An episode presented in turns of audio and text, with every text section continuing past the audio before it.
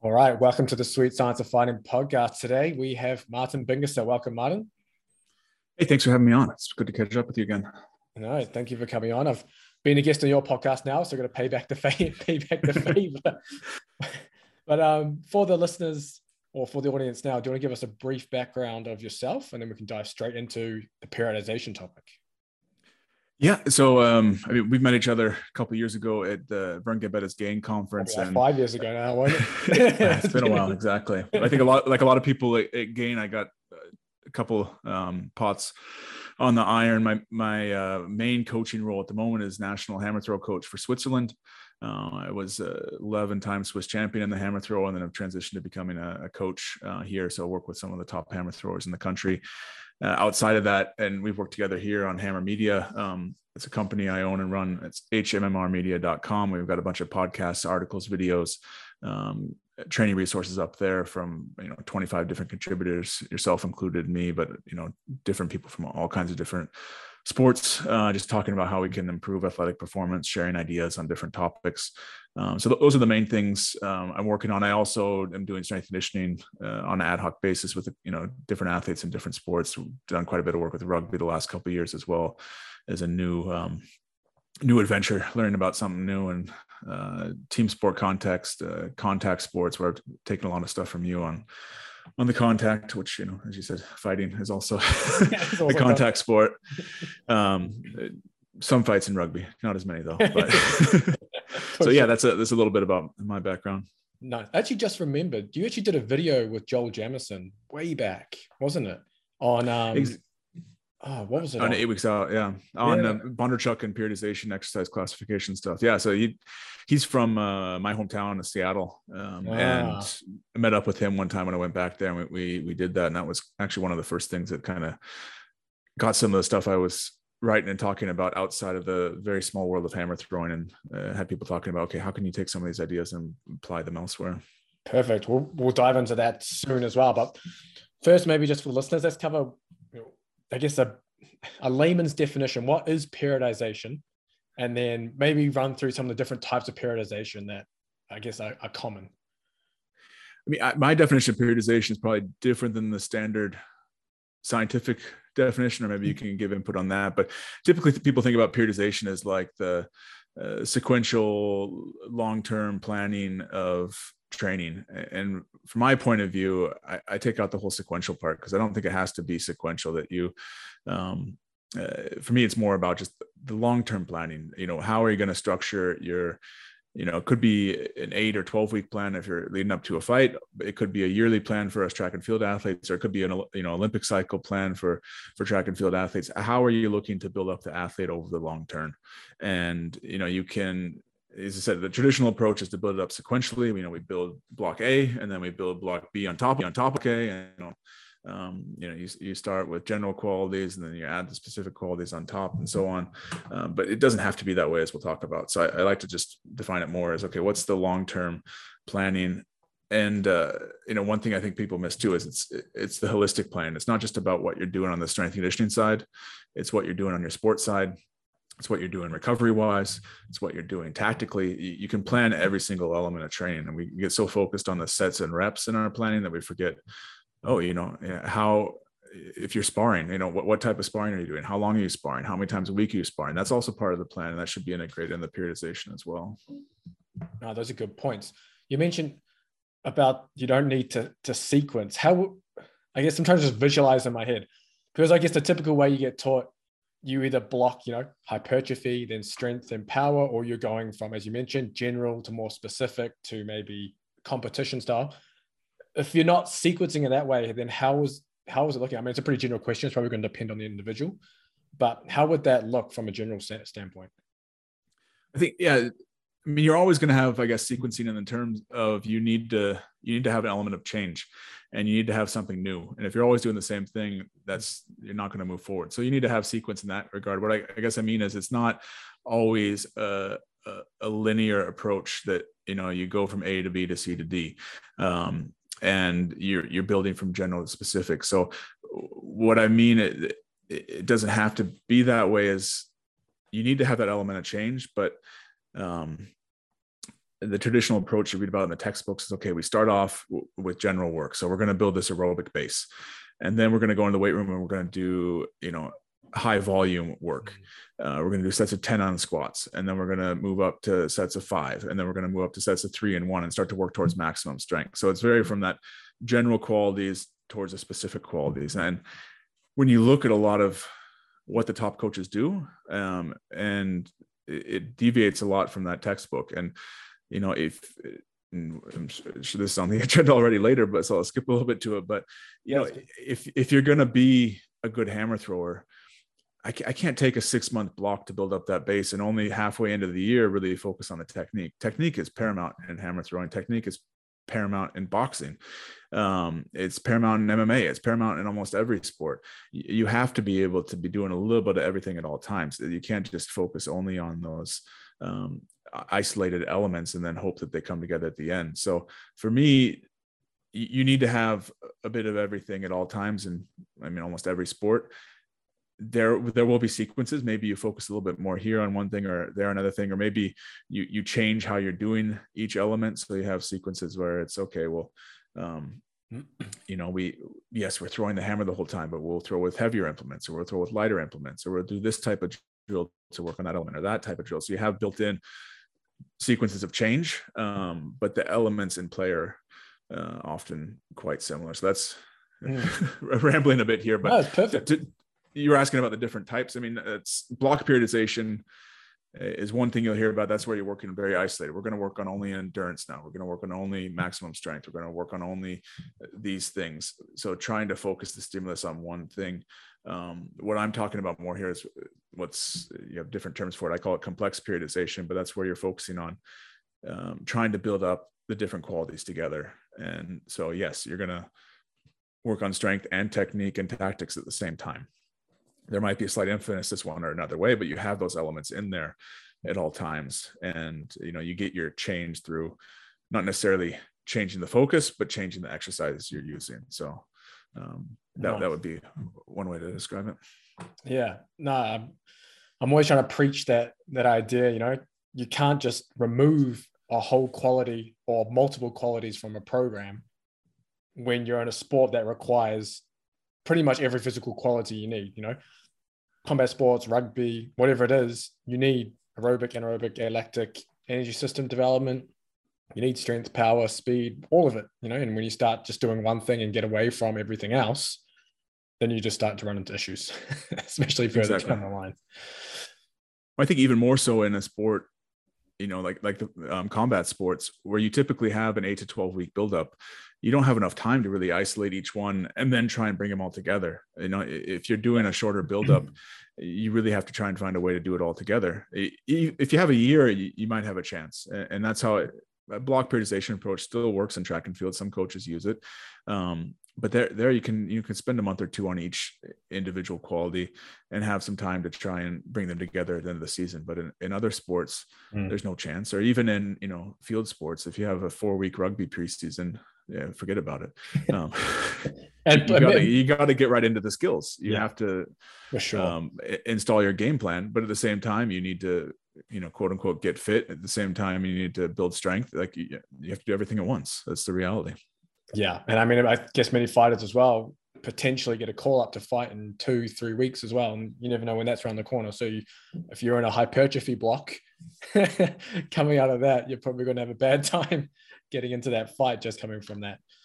But like um, Genady Turetsky was one of the top, um, top swim coaches, the Russian who went down to Australia and, and worked with, um, uh, what, what's his name? The big Russian uh, sprinter, swimmer, fifty free. Anyway. Um, he, yeah. He, um, he coached some of the top, top guys, and the, he always said like, look, my athletes will be ready to jump in the pool any time of year, and they're going to be within a couple percentage points of their best. Uh, and you can't say that with a lot of people using traditional periodization, but you know, you can jump in and you can, you're not going to be maybe at your top, but you're going to be close. And if you get that call up for a fight and you've been doing a little bit of everything, then uh, yeah, you're going to be close to your best. Nice. Those are good points. So let's dive into maybe one specific area, because obviously you've worked, you've worked with Bondarchuk. Um, you've done his programming. So maybe you want to dive into the exercise classification, maybe his philosophy around periodization, maybe maybe some common misconceptions about it too. Exactly. So I mean, he Bondarchuk is a, for those who don't know, he's a hammer throw coach. He was the world record holder in the early seventies, became the Soviet national coach, and uh, was, you know, his athletes set world records. They won basically every medal from seventy-six until ninety-two when the Soviet Union fell. He completely dominated the sport of hammer throwing. On the technical side, also reinvented the technique quite a bit, but was quite um, progressive also in the periodization and planning. And that's why I think his ideas get a lot of carryover. And what I like about his approach is that he, he was my coach for a while. So that part of the reason I like it is I, I, it worked for me, but he he tries to simplify things in an area where it can get really complex. I mean, everybody is a bit different. You know, what works for one athlete won't work for another. Um, this is one of the reasons that got me interested in periodization, is because when I was nineteen years old, I went to university.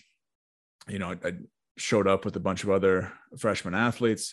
We all got the same exact program. And, you know, all of my training partners were improving their bench press and squat ten, twenty percent. I mean, we're nineteen years old. We're full of hormones. We should be getting stronger.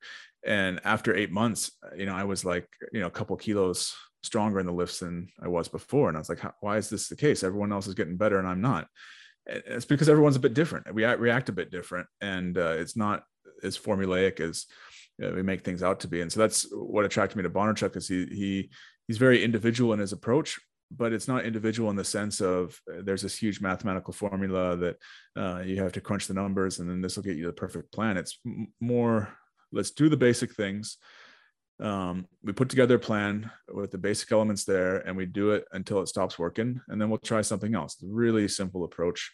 And um, that, that's where, where it comes from. And, and to, to talk, it starts, you do a basic plan. Well, what does basic mean? For him, you can break down any sport into four categories. Um, you can nitpick about what's in this category, what's in that category, but the idea is like you got four basic things. You got the sport itself, which he calls a competitive exercise. For us, that's throwing the hammer. You have specific strength exercises. He calls those uh, specific developmental exercises. But those are things where you, you take a part of your sport, so you break it down into its part so you can overload it a little bit. So for us, you know, if you watch the hammer throw, or if you have no idea what the hammer throw is, we, we take this ball and chain, twirl it around four times and launch it into a field. A specific strength exercise might be, you know, just taking, instead of a, a seven kilo hammer, we take a twenty kilo kettlebell from a standing position and throw it. So we're emphasizing that release movement. We're breaking it down to one element of the throw, taking something a bit heavier. Um, so we got the overload and working with it. And it can be, doesn't have to be, overload doesn't have to be heavier. It can be faster.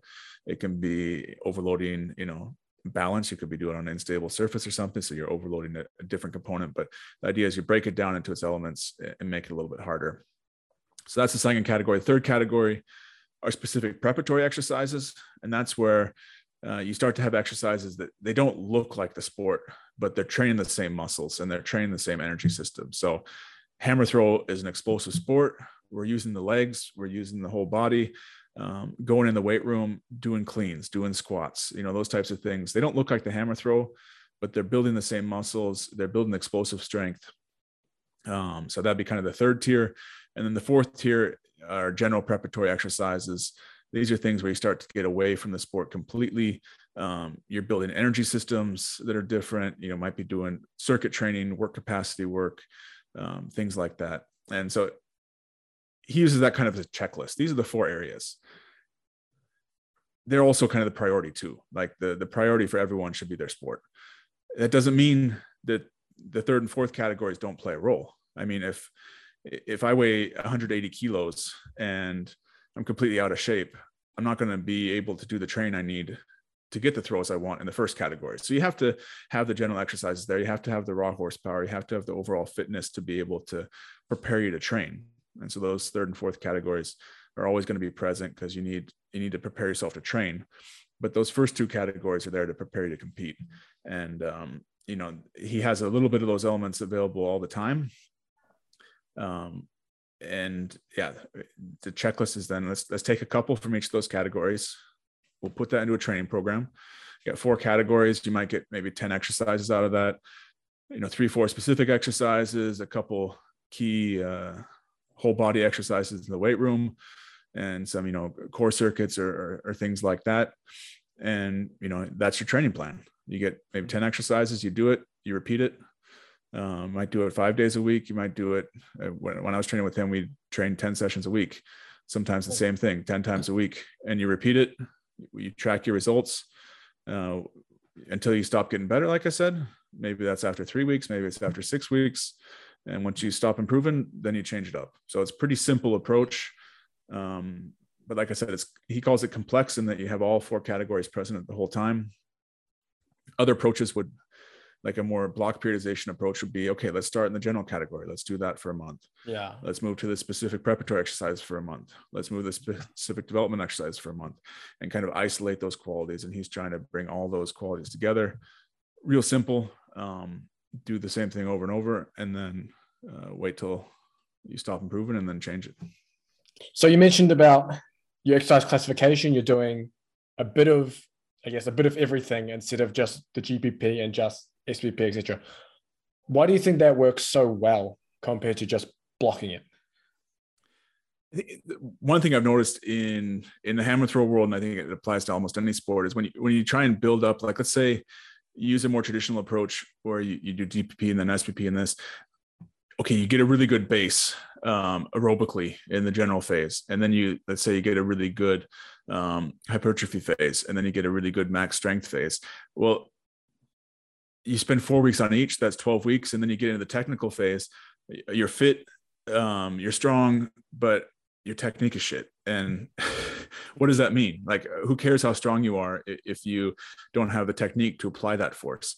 Um, and then by the time you build up that technique, it's been, okay, twelve weeks since you've had the aerobic phase, eight weeks since you've had the hypertrophy phase, four weeks since you've had the, those qualities start to drop off a little bit. So yes, your technique's coming back up, but you know, it's always these, um, these waves are never aligned. You build one up and it drops off, and you build another up and it drops mm-hmm. off. And, uh, what you want in any sport is to have hopefully all your qualities in line at the same time. You want to be strong, you want to be fit, and you want to be technically proficient all together. And it, it's a bit difficult sometimes to, to align those. And also, I mean, it's not just the fact that the physical qualities drop off, but it's also the fact that, um, you know, your body changes. If you get stronger, your timing is going to be different. If you get bigger, your time is going to be a bit different. It takes your body time to adjust to that. And by the time you adjust and put it into your technique, you know, whatever extra benefit you got from putting all your energy into maximum strength, um, it might have dropped off a little bit. So with the the kind of the complex approach, train everything together, it might, you might, inf- well, you, I don't say you might, you will not get as strong in four weeks focusing on everything as you will as focusing on one thing. You're not going to get a ten percent maximum strength gain. You might get a one or two percent, but that one or two percent you can use because you're training technique every day, and it's usable strength, not just weight room strength. It's strength that you can put into your sport because you're training every day, and you know, you're going to be able to bridge that gap. Yeah, for sure. You, you also mentioned about you would do the same workout multiple times a week essentially, and then track the progress basically with your throws. Just thinking now, I wonder if, was that the Bondarchuk philosophy where you do the same workout until you see no change or improvement in that competition exercise, and then you change the variations? Or can, or is, or is there another way of, I guess, using that style without having to do the same workout all the time? I mean, the, the simplest model is we would do the same thing over and over. Yeah. Now, that can get a bit monotonous. Um, at the same time, if you have a good training group and you're doing the same thing, it's not boring. I think a lot of people look at it on paper and say, how could you ever do that? It's like, well, you know, you're training with your best friends, you're working with the best coach in the world.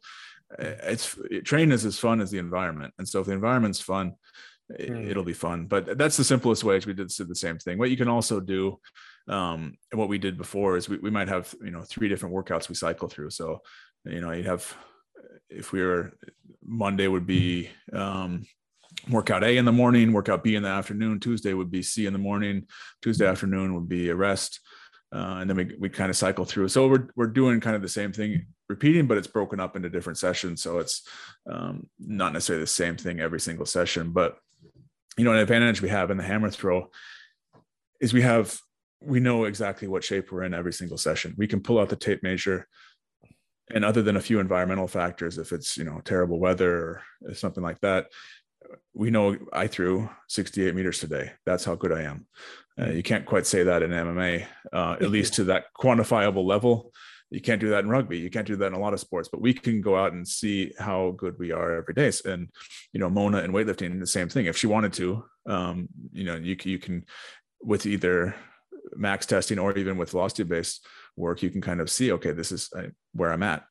And uh, that allowed us to kind of gauge the long-term adaptation. Are we ad adapting? Um, and it's not always going to be up. Sometimes you take a step back before you go forward. Um, but you can kind of see, is this program working and when is the time to change it? Does that mean you had like a, a specific program that you peaked with because you knew what worked, or did that always change? It, it would change, but I mean, like the, it, you, you can't, as I said before, like everyone's a bit different and it takes a bit of time to understand what works for someone. So with some athletes, you definitely get the idea. These exercises, they really react well to, yeah. um, you know, like for me, like close grip snatch, I loved. Um, I'm not sure if it was just a placebo effect or if it was actually physically what helped me throw better. But when I was doing that in training, it's, you know, one of the fastest Olympic lifts, uh, you know, the longest range of motion, you have a really long, quick pull. I felt snappy when I did it. And that was an exercise I would save for kind of that peak phase.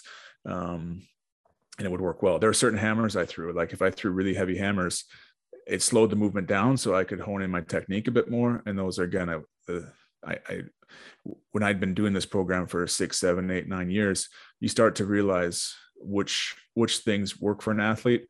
And then you can use those when you really want to get in, in peak shape. But, you know, it's it, that, that kind of goes back to, we're not doing a hundred things in training. Hmm. As I said, we're doing like ten things. And so if we do a training block, we can kind of figure out, hey, this worked. Um, you know, if I'm only doing three or four key weight room exercises and a training block I really reacted well to and had a huge jump in performance, I'm pretty sure that those are the things that helped. If you're doing a different session every day and every day you've got twenty different bodybuilding exercises in there and you got good after a month, well, what, how can you say, what was it in there that actually helped? Was it the the leg day? Was it the arm day? Was it the technical work? Was it the this or that? And that's why I think one of the beauties of Bondarchuk's thing is it's not necessarily, it's better, but it's simpler. You have so few elements involved. When something works, you learn from it. Mm-hmm. And there are a lot of times when it didn't work. We'd have phases where we didn't get better, but then we realized, okay, that, you know, I did ass to grass squats five times a week or, um, with eighty percent. Okay, well, it didn't work. Maybe let's try it at seventy percent. Let's try, you know, you can, you, you learn from the mistakes as much as you learn from the successes. So by keeping the number of variables smaller, you start to see what worked for the athlete. How long does the athlete need with a certain program to adapt to it? Not everyone's going to need four weeks or eight weeks. You know, it's, it's going to be a bit individual. And you start to suss out all these individual elements of uh, how does it work. And then over the years, if you're if you're using a similar program, you can really start to, to hone in on, okay, this is this is what the athlete really reacts well to. Does does that mean then if you have exercises that you know you peak well with, that you avoid using them in the build-up so they're fresh? Exactly. Yeah. That, that, so um, as I said, we, it's we still have sequences in that you need change as an athlete. You can't always do the same thing. It's not that we're going from general to specific. We're going from one type of specific to another. So if I know close grip snatch works really well for me, I might not do that for eight months leading up to a competition. And then I'll put it in the last program. I might do cleans. I might do high pulls. I might do snatch. So you're always doing a little bit different each phase. And then when you get to that, it's something new, it's something fresh, and you get that stimulus again. If you do it, even the best exercise in the world, if you're doing that every day, yeah, the whole year, it's going to be dull. So I like to say it's like sharpening your knives. You might have the best knife in the kitchen and it slices beautifully, but if that's the only knife you use, it's going to get dull after a while. Mm. And you got to switch knives. Maybe the second best knife, um, you pull that out, but you know, it's the second best knife is the sharpest one now. So go ahead and use that. And while you're using that one, you can sharpen the first knife again and go back to it, but you want to make sure that it doesn't get dull. Yeah, that's a great analogy. Do you have then maybe some examples? Maybe we can use M M A because it's probably, I think it's the most hybrid of all, all the combat sports. Breaking down, say, exercise classification for M M A, so from the competition all the way down to G P P. Yeah. And here's, I said, it gets a little bit towards gray areas because yeah. um, at a certain point, what category something then is in doesn't really matter. What's important is that you kind of, you, you get in the whole spectrum and that you understand what you're trying to do with something.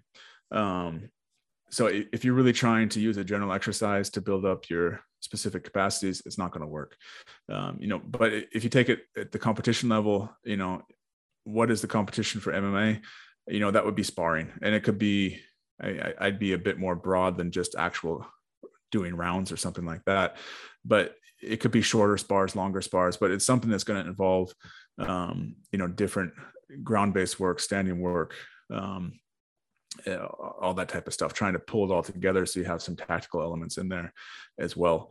When you get to the specific development exercises, that's where I think you, you're going more towards, um, isolating different qualities. So it might be some more ground-based work where you're putting someone in different positions and trying to get out of it, uh, trying to make it maybe a little bit harder than it would be to really build up those specific elements of the fight, um, or maybe working on specific type of movements. If it's a, you know, punching movements, it might be, uh, you know, working with heavy bags or something like that, where it's, you know, it's starting to look like elements of it, but it's removed from the whole, um, you know, complete sparring type of situation. Again, you're, you're reducing some of the variables so you can overload it uh, a bit more. Um, so it's a bit, a little bit less chaos, but um, more, more load then. And then the specific work, specific preparatory work is again going to probably be more um, building up individual qualities like power, um, but you know, leg power more generally, uh, upper body power more generally, weight room exercises, that type of thing, and um, uh, the the general work too is because you're using every single energy system. And it's hard to say that, okay, general is using different energy systems. Well, you're using every energy system, but um, so I think those last two categories start to blend in a, a very hybrid yeah. sport like that, but they're, they're both, again, working, you know, power qualities more isolated, work capacity qualities more isolated, uh, those types of things. Yeah. Yeah. I, I know what you mean by the, those bottom two categories tend to be blended, like, because again, you're trying to train so many different qualities, even getting, I guess you could say, I guess you could say you could get, still get too far away from the sport, even the G P P phase, you know, if you, yeah. if you really pushed it and, you know, did something completely out of, out of the thing. So I almost, I, I struggle to call it G P P. It's more like specific general, general preparation, because you're trying, you're still trying to bridge that gap between what you're doing there to kind of uh, influence the things up the pyramid.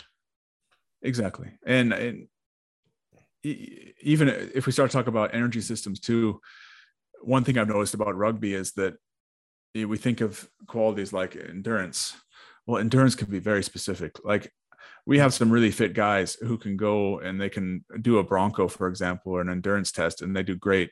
But after twenty minutes on the pitch, they're exhausted. Yeah. Um, and being able to run for at a steady pace for a long time is different than being able to take hits and, and give hits and, you know, being in a, um, being in a hold where you're in an isometric contraction for thirty seconds.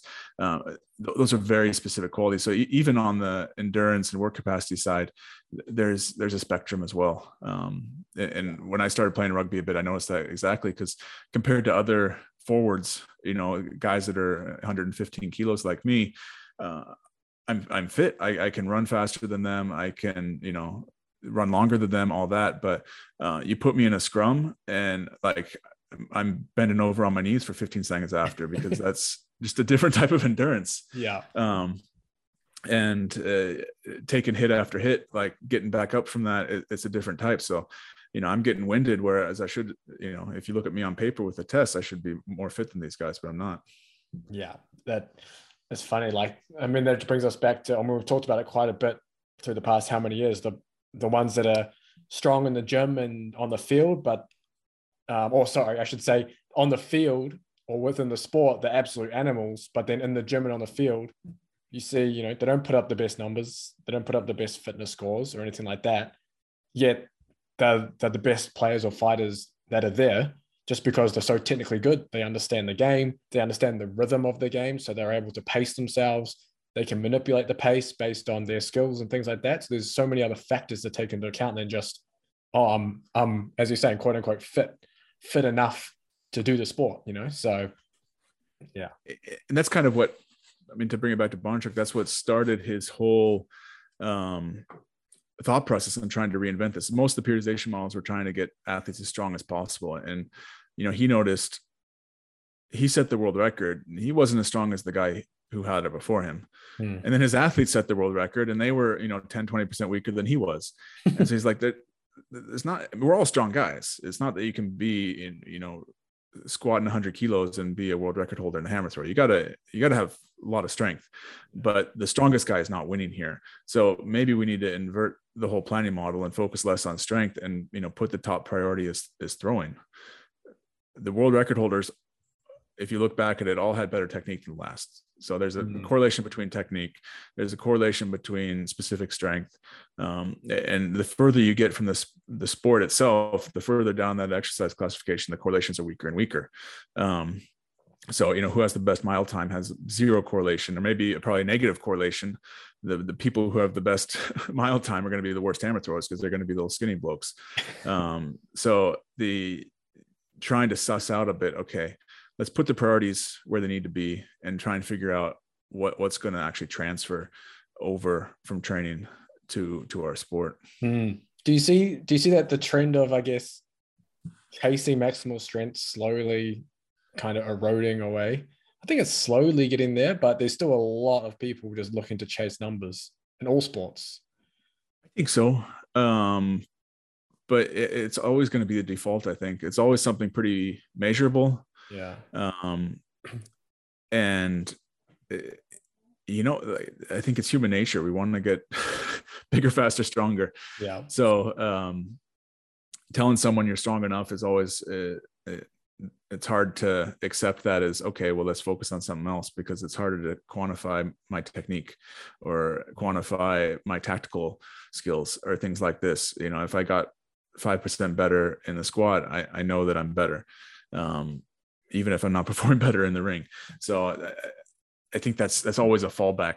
Um, you know, I, I see that even with some of my athletes now, we, um, I try not to focus on maximum strength, but, uh, we do that with some athletes just because it, it, it's easy to focus on that. And sometimes it also, um, it, it does bring benefits. You got to figure out maybe some, ath- it's not that maximum strength doesn't matter with some athletes, maybe that is what works with them. Um, it, you know, you, you see that with different, we have different technical styles in the hammer throw. Some are more speed dependent, some are more strength dependent, but you also see that probably in the ring. Some, some fighters are more strength based, some fighters are more agility based, some fighters are more endurance based, um, kind of learning what makes you tick. Um, in general, maximum strength is not going to be the thing that's going to get everyone better, but maybe with a, a subset of athletes it is. So you got to experiment and see, well, maybe that, that is what works. It's not that it's, we're over maximum strength, but um, it's not going to be the solution for everyone. So all I'm trying to say. Yeah, for sure. And there's probably, there's, there's ways to, I guess, do it well for the sport. So if you're doing pure powerlifting, full range squats, benches and deadlifts, yeah, you're probably going to run into some issues. But I guess if you're doing max strength, maybe doing like quarter squats, um, shorter range of motion stuff, stuff off the pins and things like that, you know, there might be, it might be a little easier in terms of recovery. Um, not from absolute load standpoint, but at least muscular wise from the range of motion and the stuff you're putting yourself through. Yeah, exactly. Um, and as Bondarchuk would say, you can train maximum strength, but it shouldn't be too much to the detriment of those more specific categories. So, um, you know, if you're doing, if you're training maximum strength, that means going astrograph squats, ninety percent all the time. Uh, yes, you're going to get maximum strength, but you're going to be so fatigued the next day or two, you're probably going to not get as good of technical train in. So yeah. Train maximum strength more sensibly, like you say, maybe quarter squats, maybe yeah, full full range, but okay, less frequent, or mm. maybe more explosive, or or trying to figure out a way where that that that work doesn't work to the detriment of the technical development, because uh, you can combine them both. And unless you're like an Olympic lifter or a power lifter, um, I've seen almost every athlete can increase maximum strength with two three sessions a week. Yeah. They don't have to be going into that red zone every single session. You, you can get maximum strength gains without going crazy, and you can still keep that focus on the specific work at the same time. Because you could, you can literally like, you can lift, I guess for the listeners out there, you can do anywhere from what sixty-five to like eighty percent, and you can keep the volume generally low, and you can still you can still improve maximum strength just from sitting in those ranges, less fatigue. It's almost like it's almost the opposite of that high-low model, where obviously with the energy energy systems you're looking at really high outputs and speed, and then the really low-end aerobic stuff. But then with strength training, it's like you want to sit in that middle ground, and it seems to be a nice way in the gym to be able to get stronger but not have so much fatigue carrying over to whatever else you need to do that day. Yeah, and as I said, we, we would sometimes train up to ten times a week. Well, if you look at that training, even if we're doing squats, we were doing squat ten times a week, but we were doing oh. three sets at seventy percent. You know, yeah. If I'm doing three sets at seven, three by three or three by five at seventy percent, I can come back and do that again later in the day. I can do that the next day. It's yeah. easily recoverable, but it's also, you would see strength gains from it just because the amount of volume you get in a week yeah. is crazy. Even if you're doing two, three sets a session, that's twenty, thirty sets a week of squats, um, high intent, a high speed. Um, so yeah, it's, it's, you know, if you talk about a high low model, it's in the middle as far as one rep max, but it's on the higher spectrum in terms of velocity. Um, mm. So you're in higher spectrum in terms of power. So you're getting a lot of good qualities out of that, and you can push up the maximum strength at the same time without the detriment um, of just feeling sluggish, feeling sore, and, and all those other side effects that might affect the special specific work. Awesome. I actually want to touch on the residual training effect stuff too. So we're in the process of writing and publishing a, I don't know, I guess we can call it a counterpoint to the current yep. residual training effect. So maybe you want to, just for the listeners, uh, define or explain what the residual or residual training effects are, and there may be just some ideas around that in terms of training and how it can potentially influence or not influence training. So this comes back to, like I said, block periodization, and, and Vladimir Issurin is, is one of the um, chief authors uh, about block periodization, and has put together his kind of model of block periodization. A lot of it is based around what he's defined as the residual training effects. And if you, um, you know, if you spend, as I said, one block focused on one quality and another block focused on another quality, it's important to know, okay, after I finish the maximum strength block, how long is the residual training effect? How long do I maintain that quality I just built up? Because that helps me allow, how long can I go without it before I have to go back to it? So if the residual training effect for maximum strength is four weeks, that means after a max strength block, I could do something different for four weeks and come back to it. And, you know, I'm, you know, plus minus a few percent from where I was. If I go six weeks, then whatever gains I had, I start to lose more of. Um, so he's written in, in literature, his, um, you know, his interpretation of how long the residual training effects are for different qualities, to help with planning. And what, what we've been talking about is, of course, there are residual training effects. Um, you know, when you train something, after you stop training it, it's going to fall off. How long it takes to fall off, how much it takes to fall off, um, or, those are, are up for debate. And, and that's, um, you know, with, with Issurin's work, he makes it seem like much more formulaic. If you train this quality, you will retain it this long. And it's not that simple, because there's so many factors at play. I mean, first and foremost, everyone knows this firsthand, like your training age, how long you've trained. Um, uh, you know, if you've been, uh, for instance, I haven't done cleans. I've been focusing a lot on snatch lately. I haven't done cleans in, in months, but I could probably walk in tomorrow and be uh, pretty close to my clean, because I've been training them for twenty years. Um, that the longer you train, the, you know, the easier it is for a quality to come back. Um, same thing on the technical side too. I've taken so many hammer throw that's over the year that I haven't thrown a hammer since last June, but I could probably walk in and my technique's okay. Um, so training age plays a role. What you do during that break, are you just, you know, sitting around doing nothing? Um, that, or are you doing other peripheral exercises? You know, if I'm, if I don't do any, any train at all for a month, my qualities are going to drop off faster than if I do cross training or some other um, peripheral training. And, and there are all these different factors involved. Um, and we need to pay attention to them as a coach. I think where we fall into a trap is when we start to think uh, we have these formulas, we can predict training. Um, we instead need to realize, okay, this is a complex process. There are a lot of different factors involved. It's going to be very individual. How long one athlete can go without training a current quality is going to be different than another.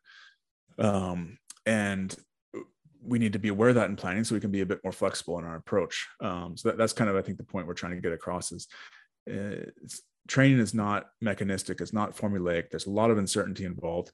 So mm-hmm. we need to plan with uncertainty in mind and, and, you know, be a bit more adaptable in our approach rather than just falling back on these formulas. Yeah. It's, I mean, it's, it's funny how we can give such precise, almost like day, like down to the day, plus or minus a few days, whether a quality lasts. I mean, yeah, as you mentioned, there's so many influences. I think the biggest influence is the fact that you're usually doing other training anyway. Like you mentioned, you're doing snatches and you haven't been doing cleans, you know, that's still going to carry exactly. over and help you with your cleans. Exactly. Yeah. So there's when I, I even did, I mean, I was, I wrote an article about this years ago, but there was a time when I did no snatches and no cleans for a while and then came back and, you know, was able to, I think, equal or, or time my best in the snatch. Mm. But if you look at the hammer throw release, you know, that's a pull. That's a pulling movement. I'm doing that every single day. Um, it's a different type of pull, but yeah, that's some type of strength training I'm doing every single day. So I'm doing uh, something, and it, rarely are we in a situation. A lot of the research looks at, okay, what do people do when they have a four or six month uh, layoff? How many elite athletes do you know that have a, you know, a month long layoff or two yeah. month long layoff? You know, we might have a week or two. So yes, the research might tell us something about that situation, but that's something we never encounter as a, a coach, unless you have an injury or, or something like that, where it's a forced layoff. So, um, yeah, it, it's, yeah, it's a, it's a complex topic, but, um, yeah. we need to appreciate that complexity if we want to plan for it. And, that, and that's an important thing to mention too. You said you were throwing the hammer and that was essentially like a pull. I mean, a lot of sports, it's a sit, they can be considered somewhat strength training. I mean, grappling, when you're having to manipulate another human, is essentially a form of strength training, even though you, depending on how you're doing it, you're going to gas yourself out too, as you know, from, from your contact training. So, I mean, that also plays a role in, in maintaining strength. It might not be maintaining the ability to back squat, whatever it is, but you're still producing a lot of force and you're producing it in a way that's specific to whatever it is you need to do. And strength isn't just uh, the ability to express it in a certain exercise like the squat. It's the ability to produce force and, you know, whatever that task is that you're competing in. Yeah. I mean, every training is, you're, you're never only working on technique. You're never only working on strength. Um, you can try and isolate those qualities, but you know, if I'm hitting a punching bag twenty times, that's also strength training. It's a different type of strength. So that's why I think it's important to understand the categories and understand how much overlap there is too. But that also makes us realize we need to plan for every category. I think too often historically, let's take, um, in the hammer throw, we'd, we'd have a very detailed set and rep plan down to the rest periods and everything in the weight room. And then we go out to throw and we say, oh, let's throw for half an hour. You know, I don't know how many throws it's going to be. That's, that's how much time I have as a coach. Or in rugby, we say, okay, we, we have this very detailed strength training plan, but then we're going to have, we're going to have an hour on-field session. Um, you know, we'll work on passing today. It's, it's very vague and generic. And, and that happens at the highest level too, unfortunately. Exactly. Yeah. And we put all this time into playing only one category when we should put, you know, if you look at Bondarchuk's plan, he has sets and reps for every single category. What weight implement are we throwing? How many um, throws are we going to do that? Um, all those types of things. And when we get to rugby and you look at the top clubs now, uh, what they do on field is also detailed. We're going to do this drill for five minutes. Normally we'll have Uh, you know, so many meters run during that phase, so much of high speed running. They, they know exactly what is the load of each drill mm. for the specific work and the general work. And same thing with sparring. It's not just, okay, we're going to spar. Um, let's just say we're going to have, you know, uh, you know, ten, thirty second high intensity bouts with two minutes rest in between, you know, just trying to go into a bit more detail of what, what you're planning so that you can, um, try and, and focus that stimulus on, on what you need instead of just saying, oh, that's just the technical work. We're going to do that. Um, you need to put as much emphasis in that in the planning as everything else, because that's also physical training. Mm. Uh, you can't just say this is physical and that's tactical and technical. It's everything's everything. Wasn't, wasn't it Mayweather that had his coaches counting his punches in training with a, with a clicker? I, I swear. Think so, yeah. I, yeah. I mean, that's, I mean, that's extreme, uh, I guess, recording of, of volume right there. If you no, can- and you, you even had the, like, um, in, in talking with some of our friends from, from Gain and, you know, John Pryor and, and Dean Benton, when they're working with some of the top rugby clubs, you know, they can get G P S to measure how much they're running in a session, but mm. that's only part of the load. So they would actually count the number of, of tackles and, you know, and contacts and stuff. So they can see, okay, well, we're setting up this drill. We want to work on, on tackling. Are we actually tackling that much? Are we, are we getting what we're supposed to out of this drill? And so, yeah, they would measure the number of contacts per minute or, or things like that, mm-hmm. just to try and, you know, quantifying isn't the end all be all, but it helps give you a feedback of, you know, what are you trying, are you accomplishing what you're trying to accomplish? Yeah. I love that, that defensive, one of the defensive sit-ups we used to use was, was things like trying to exceed contacts per minute, like maybe an average or maybe a worst case scenario in a game. So it could be exactly, yeah. similar for, I guess, M M A and things. It could be, you know, what, what is the worst case scenario in a fight? It could be maybe you have a flurry of punches against a fence for five, ten seconds, and then you get taken down and you have to try escape. And then maybe it's a whole thirty second minute sequence. And you go, okay, well, th- that is the worst thing you've gone through conditioning wise. Now you're going to train to exceed that. So maybe it's taking higher intensity, whatever, of punches, being held down for longer, you trying to escape for longer. Um, yeah, there's, there's just so much that, that can be done. Exactly. Oh, perfect. I, th- I think we covered, covered everything there, Martin. Um, is there anywhere where people can follow you if they want to keep up with what you're doing? Yeah, we're up on uh, social media, Twitter, Instagram, at H M M R media. So it's Hammer Media, but spelled a bit different, H M M R. Uh, you can go to hammer media dot com. We got a lot of resources up there. And mentioned a couple of times uh, Gain, which is the Vern Gambetta's community and, and conference uh, that takes place in June every year in Houston. But uh, we got some other digital events here and there as well. And ideas to bring together coaches from different sports as well. And so you can find out about that at the gain network dot com. Uh, great, great networking opportunities. So those are some, some places. And if you guys have questions about these, uh, feel free to shoot me an email. I can either answer them or point you to resources we have out there that that answer them, because there's a lot of almost everything we talked about. There's even more available online about it. Perfect. I'll link up your stuff in the description, but thanks for coming on, Martin. Really appreciate it. No problem. Always great catching up with you. Cheers.